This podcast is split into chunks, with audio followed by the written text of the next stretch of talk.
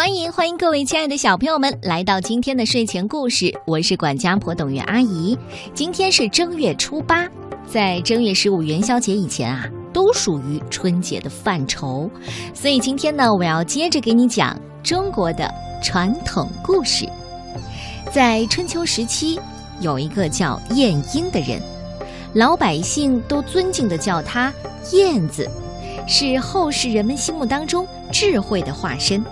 有关他的故事呢，流传最广的要数晏子使楚、挂牛头卖马肉，还有二桃杀三士等等。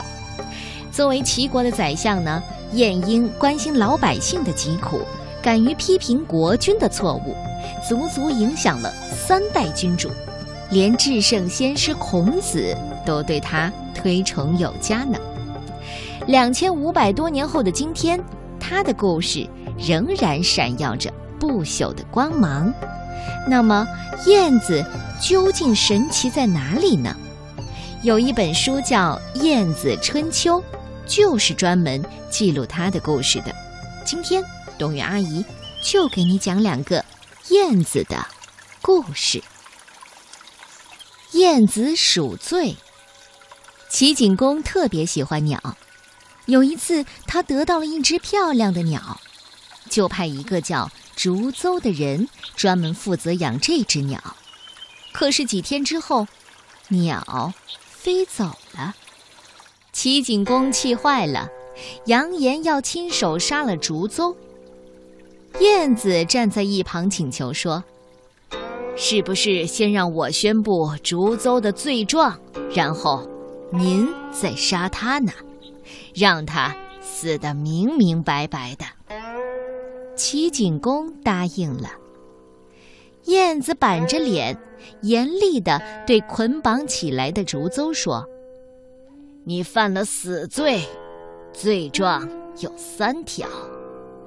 大王叫你养鸟，你不留心让鸟飞了，这是第1条。使国君为一只鸟就要杀人，这是第2条。这件事如果让其他的诸侯知道了，都会认为我们的国君只看重鸟，而轻视老百姓的性命，从而看不起我们，这是第3条。所以现在要杀了你。说完，晏子回身对齐景公说，请您动手吧。听了晏子的一番话，齐景公明白了晏子的意思，他干咳了一声说，算了，把他放了吧。接着齐景公走到晏子面前，拱手说，这若不是您的开导啊，我险些犯了大错呢。晏子使楚。晏子出使楚国，楚王知道晏子的身材矮小，在大门的旁边开了一个5尺高的小洞，请晏子进去。晏子不进，说，出使到狗国的人从狗洞进去，今天我出使到楚国来，不应该从这个洞进去。迎接宾客的人带晏子改从大门走了进去。晏子拜见楚王，楚王说了，这齐国没有人了嘛，竟派您来做使臣。晏子回答说，齐国首都临淄有7000多户人家，展开衣袖可以遮天蔽日，挥洒汗水就像天上下雨一样，人挨着人，肩并着肩，脚尖碰着脚跟，怎么能说齐国没有人呢？楚王又说，既然这样，为什么派你这样一个人来做使臣呢？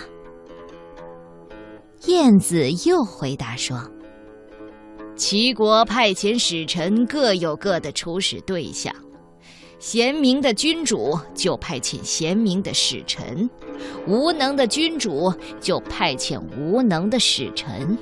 我是最无能的人，所以只好委屈出使楚国了。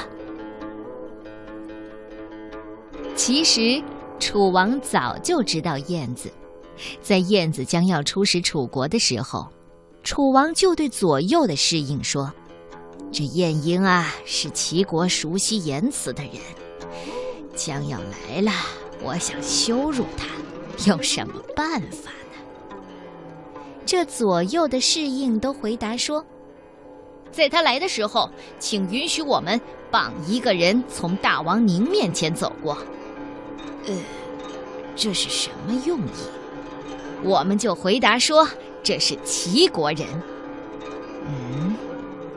大王，您接着问他犯了什么罪，我们就说他犯了偷窃罪，说齐国人在我们楚国犯了偷窃罪。等晏子到了楚国，楚王赏赐给晏子喝酒，酒喝得正高兴的时候，两个官吏绑着一个人走到了楚王面前。楚王就问了：这绑着的人是做什么的？卫兵回答：他是齐国人，犯了偷窃罪。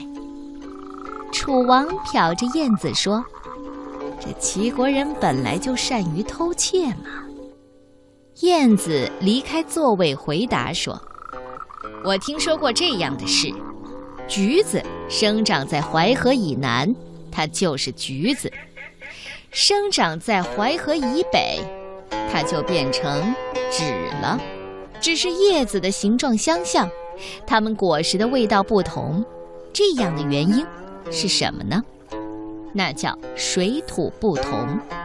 现在老百姓生活在齐国不偷窃，可是到了楚国就偷窃，莫非楚国的水土使得老百姓善于偷窃吗？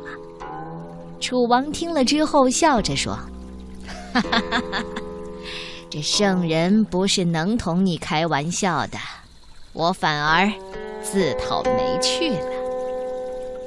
外交无小事，尤其在牵涉到国格的时候，更是丝毫不可侵犯。